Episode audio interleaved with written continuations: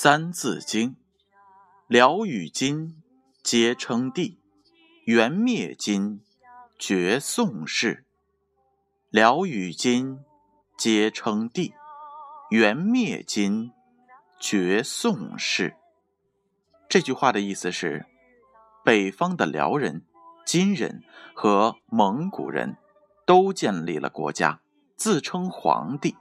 最后，蒙古人灭了金朝。和宋朝建立了元朝，又重新统一了中国。启示是这样的：蒙古人曾联合宋朝的兵力合攻金国，把金国消灭后，铁木真也就是成吉思汗，他自行称帝，建立了元朝。直到他的孙子忽必烈时，便起兵把宋灭掉，宋朝。就此结束。这句话还有这样一则故事：宋朝有个杰出的人才，名叫岳飞。关于他的事迹，相信大家都耳熟能详。岳飞是宋徽宗、宗人二人年时出生的。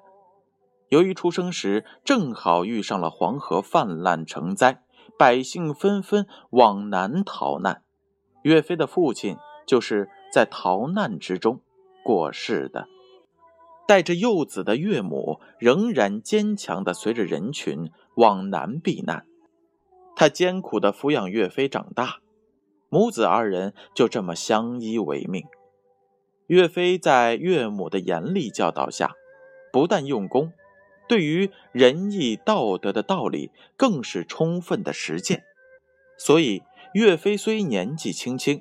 但是已深知国家民族大义。宋徽宗时，金人常南下扰宋，岳飞也毅然投入了宋泽的军队，努力为国家效力。他屡破金兵，立了许多的功劳，深受长官的激赏。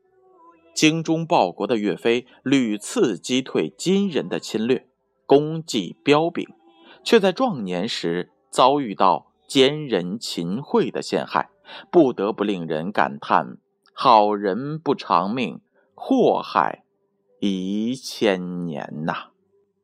这正是辽与金，皆称帝；元灭金，绝宋氏。